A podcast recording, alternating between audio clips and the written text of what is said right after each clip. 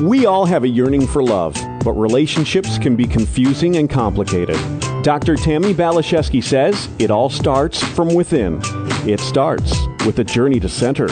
Here's your host for Journey to Center on Empower Radio, Dr. Tammy Baliszewski. Hello, my exquisite friends. I'm so happy to be connecting with you here today on Empower Radio. Yes, relationships can be confusing and challenging.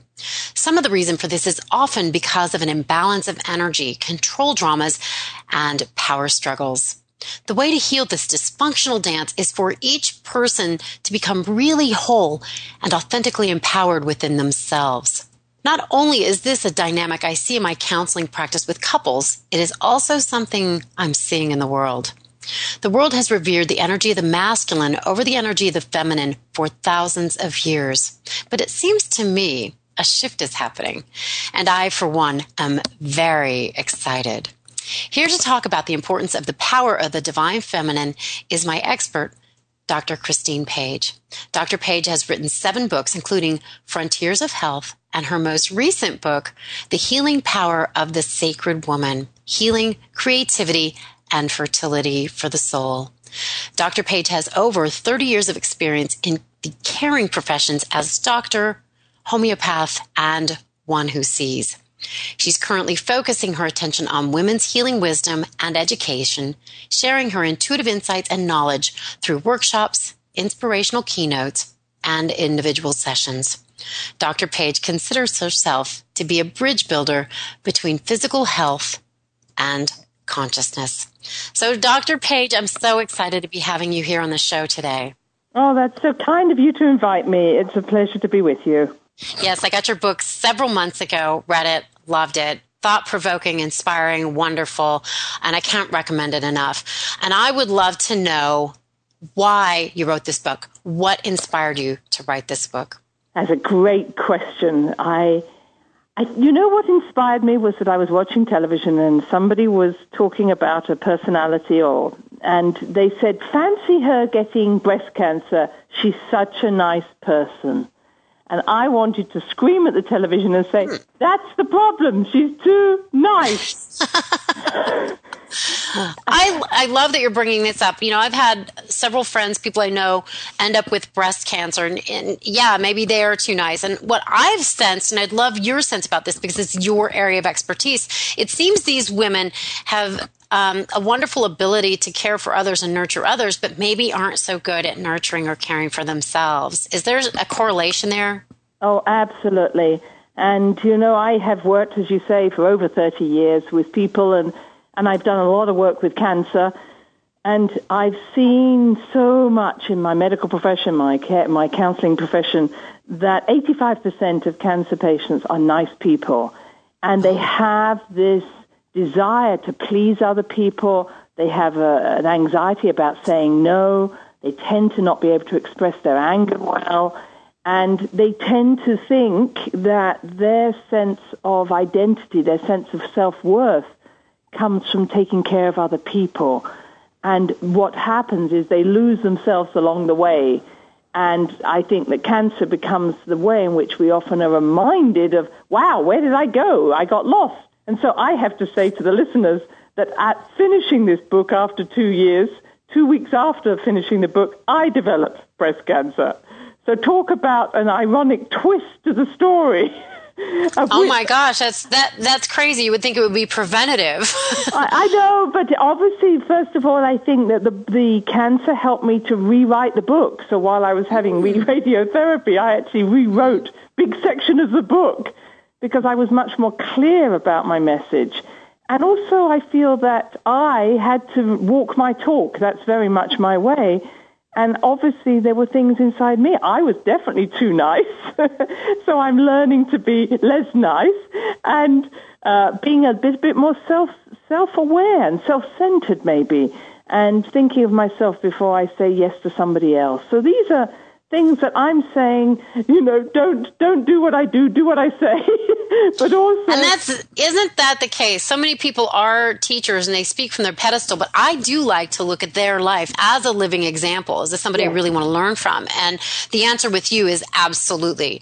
And it does seem like that gave you an opportunity to to go even deeper with this subject. And I just love some of the things that you say in your book about this. You have said at least 90% of illness is a wake up call from the soul and that our physical body acts as the soul's most perfect messenger, that the body listens more intently to the soul's desires than the desires of the personality or ego. So health challenges or disease are, are really a message from the soul.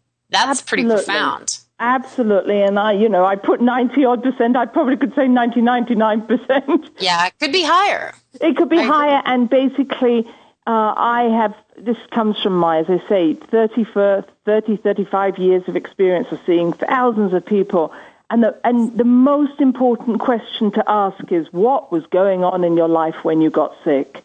And mm-hmm. I have worked with people who have never ever thought of this, i.e., never ever been self aware and they immediately say, I know why I have cancer. And it's like, wow, if you know why you have cancer, why are we not listening to you as a part of the medical profession? Why are we avoiding this vital information? And sometimes the people will tell me it was the only way of taking time out. It was the only way of getting anybody to listen. It was the only way of me listening. And it's like, wow, the body really loves us and it wants us to often look at life and say what is no longer working for us. And that is so profound because with allopathic medicine, you say it's um, firmly focused on physical wellness, not spiritual growth. And they essentially try to shoot the messenger. Exactly. And, and I have to say, even complementary practitioners, of which I am one, and I have great respect for holistic and complementary practitioners, but even then, when I got sick, I was hearing people just would comment to me, oh, well, you need to do this, this, and this. This is why you have cancer.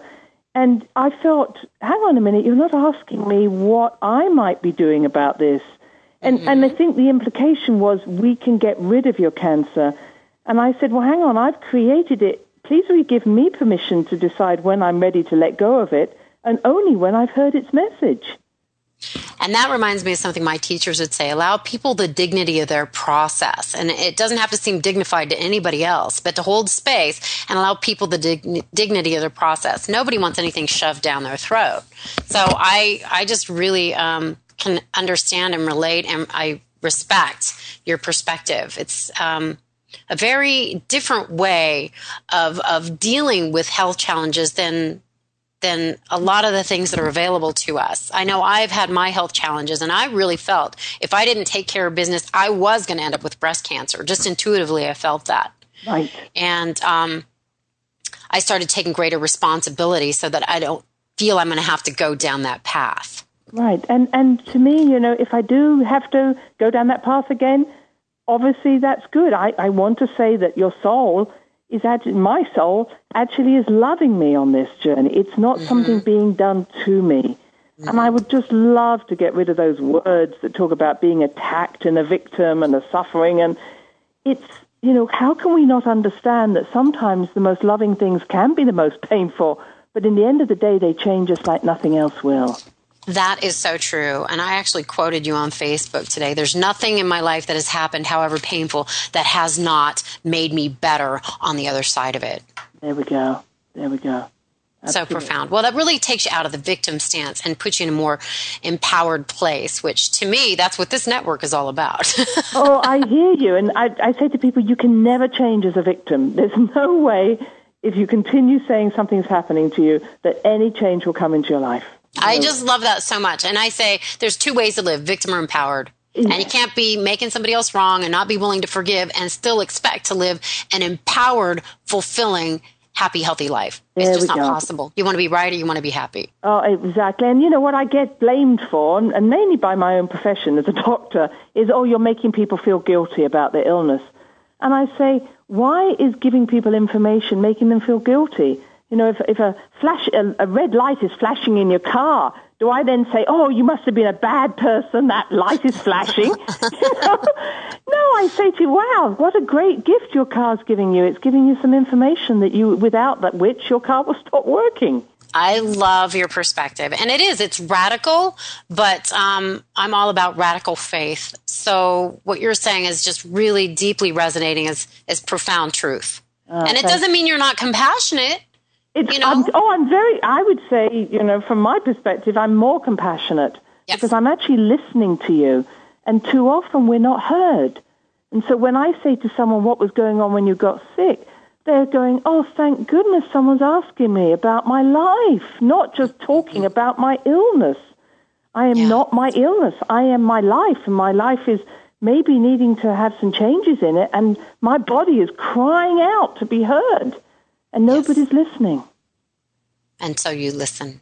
I listen. I'm the compassionate listener, and as you probably know, in your your work, most people actually feel so much better just when they're heard, not when it's they're profound. Sick. You know, people will often say to me, "Tammy, what do you think I should do about this?" or "What do you think about that?" And I will just stop and say, "What do you think?" Yes. And they're like, "Oh, wow!" And then they come up with their own answers and yes. a wisdom that even if I was right, it's deeper and it's more healing for them because they found it themselves. Right. Right. Absolutely. And you know, I do a practice which is you know, called body wisdom, you know, listen to your body, and I'm amazed that when I actually just talk to the person and allow them to speak as if they're talking from their different organs, mm-hmm. just the loving energy of their body and how much wisdom comes out of their mouth saying, you know, she's doing really well, but she could just, you know, take some time out. The body never says to us, you know, you should stop eating, you should stop doing this. It's all about compassion. And mm, we forget really that is. in medicine. It really is. And something else that I got from your book that was so profound, you know, I had struggled with chronic fatigue for years and I did a gestalt. I asked my chronic fatigue what it had to oh, say. And it just said, I, I don't want to be hated. I want to be loved. And something you wrote is that most people, their biggest um, desire, whether they know it or not, is to be accepted and loved for who they really are. Yes. And I was so concerned about other people and accepting, accepting and loving me. I wasn't um, focusing on me loving and accepting me. And now that I have done that, it's it's a lot less important when I encounter people that don't. Oh well, I hear you, and then I certainly went through similar. I'm, you know, I know the same, and it's all about the immune system. You know, chronic fatigue is part of that, cancer, allergies, etc. And, mm-hmm, and it's mm-hmm. all about where, and the, the the immune system is so connected to the heart, and it's like where am I not listening to my heart? Where have I lost myself? And, wow. and I think these problems are much bigger than just a few diseases. So many people are, as I say, defining themselves by their external sources. I am this person's wife, these children's mother, this CEO. And yet, when those things disappear, the children go off to college or even a divorce happens, many times people feel, well, who am I now? Sometimes in a very positive way. But that's often the time when we get sick, when our outer identities disappear, and we suddenly say, "Well, what, what, who am I?" And we, have forgotten. The big questions, the really big questions. Something else that I think is so uh, powerful and so important in your book is really just coming into balance, claiming our power, um, of the divine feminine. You mentioned there's a collective amnesia amongst women, which began some 3,500 years ago with the onset of patriarchal dominance and the suppression of anything feminine. This to me is so huge, so huge. It's something I write about coming into balance with the divine feminine, not just for women, but for all of humanity. So I'd love for you to speak a little bit to that. Oh, absolutely. And I, I did write the, the book for women and their men, but I felt that women had lost themselves, so that was really the focus of this. Mm-hmm. Um, you know, I feel that my concern is that they, they, for men and women, of course, we need to get back into the terms of what is it to be feminine. It is the nurturing, the caring, the sensitive, the intuitive. Those words are there. And, and in all honesty, I find women have more difficulty with that than often men do. Mm-hmm. And women have forgotten, and this is very anatomical that, and physiological, that women are totally cyclical. We have these cycles running through us all the time. We're relating to the moon, we're relating to the earth. But for 35 years, women have cyclical patterns, which is the menses. And for me, the sad part is that women have totally been being told to deny these menses, to deny these cycles, and yet what I would say are they, they are the absolutely fundamental cycles of creativity. That if a woman is not clearing out through her menses, she cannot create the proper soil for the new growth to begin. And I'm encouraging women to actually recognize that they are the source of transformation that occurs on this planet. Not to say men can't do that, but women physiologically, like the earth, can clear things out and make new things grow. And that's what I'm encouraging women to do to trust themselves, to trust their cycles. Yeah, I went to a gynecologist years ago and he wanted to put me on a birth control pill where I would have uh, a period every four months. And I went, this seems really wrong. And he goes, I've never heard a woman complain about this. And I'm like, well, there's something just, it's just intuitively just seems wrong. yes, exactly. And, uh, you know, uh, we've also even been conned, I think, in the way of saying, well, your, a woman's only purpose is to have babies. Well, I'm, I'm all for having babies, but women have 420 cycles in their lifetime and they have one to two children. I cannot believe that the creative energy said, well, we'll give them 420 years spare ones just in case. We're not here just to have children. That has often been a, a mythology that has been created by those cultures and religions that just want more people in their culture and religion. Yes. But yeah, women absolutely. are here as every month we are giving birth. Every month we are bringing new consciousness into this earth.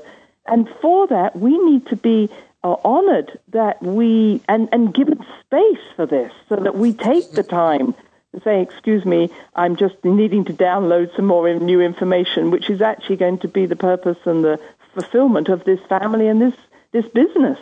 Gosh, you know, it's so true, Dr. Page, because like my chronic fatigue, once I got in touch with my heart and my creativity and gave myself the space that I needed to say, I need to be alone right now to, to just write or create, my chronic fatigue lifted. I mean, it didn't happen overnight, but it got better as I listened to my heart and allowed myself to create, got in touch with my own inner uh, wisdom without trying to take on anybody else's opinion or what I needed to be doing. It's really just listening deeply to our own souls and, and I know uh, that in the process you would have done a lot of clearing out. And I, I describe the uterus or the womb, and it doesn't matter if you've got one or not for anybody listening, you know, but that sacral chakra, that energy is like a beautiful pot of soil. But if the soil is not changed every month, then all that happens is that old roots, old weeds continue to flourish.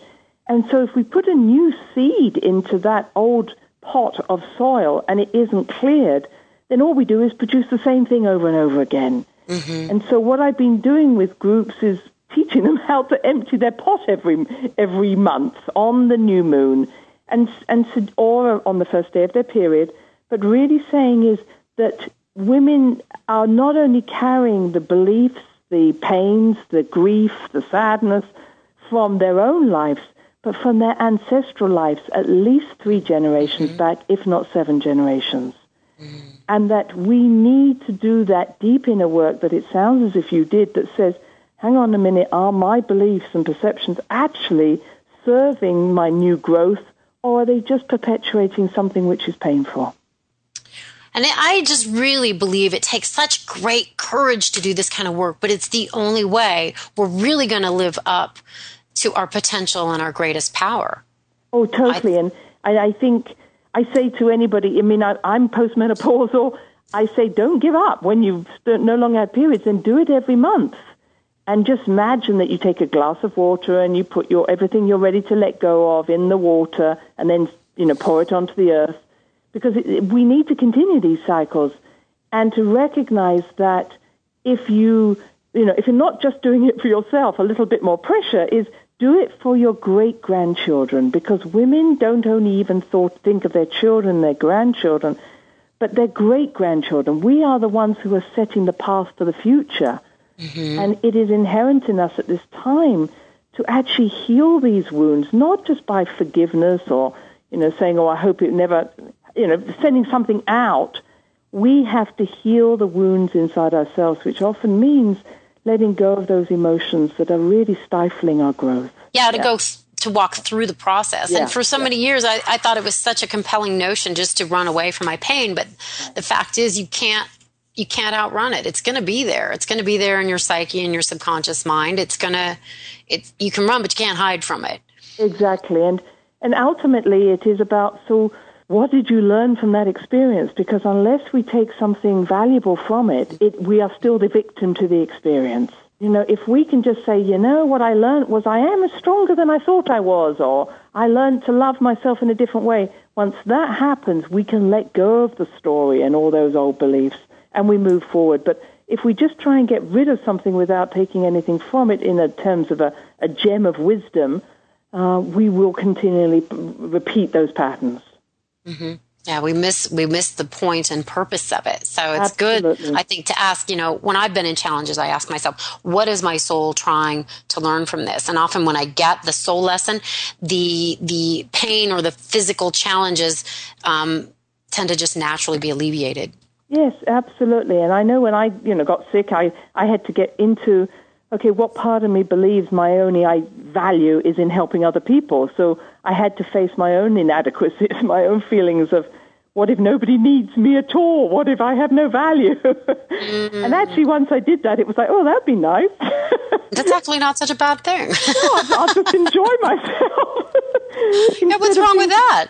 I know. I, I've been doing that too. I want to be of service. I want to be of service. Well, what if nothing happens? Well, then I get this wonderful, quiet, peaceful life with nature and the animals, and that's not so bad either. it's not can, so bad. I can feel it's just often my own ego or arrogance that thinks that I'm so important to other people. And when I realize I'm not, I think, what a relief. then we could just enjoy ourselves. That's not so bad. I love that. So, Christine, I'd like to hear from you your definition of the sacred woman. How would you describe that? She is this wonderful, curvaceous, juicy, fertile, creative, powerful woman she has very much the different qualities in her which come into any feminine energy, um, it, it, which is the Virgin Mother crone. And what I want to say to every woman and to anybody who's wanting to develop their feminine, the virgin quality is the ability to think of new and fresh ideas. Many of us like that idea. Oh, I've got a new idea, the intuitive side of us. The mother side of us isn't diff- too difficult to understand. We we nurture and we take care of. But it's the crone or the dark goddess energy which has been so suppressed. Mm-hmm. And that energy is present in men and women. And it's that part of us that says, I love you so much, I won't let you be less than you are. And that there, I know that when I've gone through what we might call a crisis, whether it's someone I love dying or uh, my own illnesses, I feel the crone has got, is looking at me and saying, you're being less than you are. I won't let you do this. And even though you, I might battle with my own inner self saying, no, no, don't take away this that I've created for myself, she's saying to me, it's time to let go. And so the crone often comes with death or loss or trying to get us to let go of something so that something much bigger and often better will come into our life. So I say the sacred woman for every woman and man, it's honoring that part of our life that says this is finished, let it go, create the vacuum, sit in the void, which women are actually very good at doing, and allow something new to come in in a natural way rather than constantly trying to fill the space. That's so powerful. I've not heard it described like that. And as you're speaking this, it's just resonating so deeply for me that power of surrender and it can entail tears, but to let them wash through you and make that space for new birth. Absolutely. And then you imagine, Tammy, if every woman did that every month, because that is what the patriarchy was so scared of. Because if women let go every month of everything and sit in the void for three days and then get reborn, they have no fear of death because they are literally dying to everything every month and then re- being reborn themselves on the third day. And that's what the patriarchy were fearful of. They didn't want anybody because the power that, that is held often over us is that fear of death, that something could be taken from us. But when you let go every month, then there is no fear that there is nothing because you know that there is always the new birth will arise.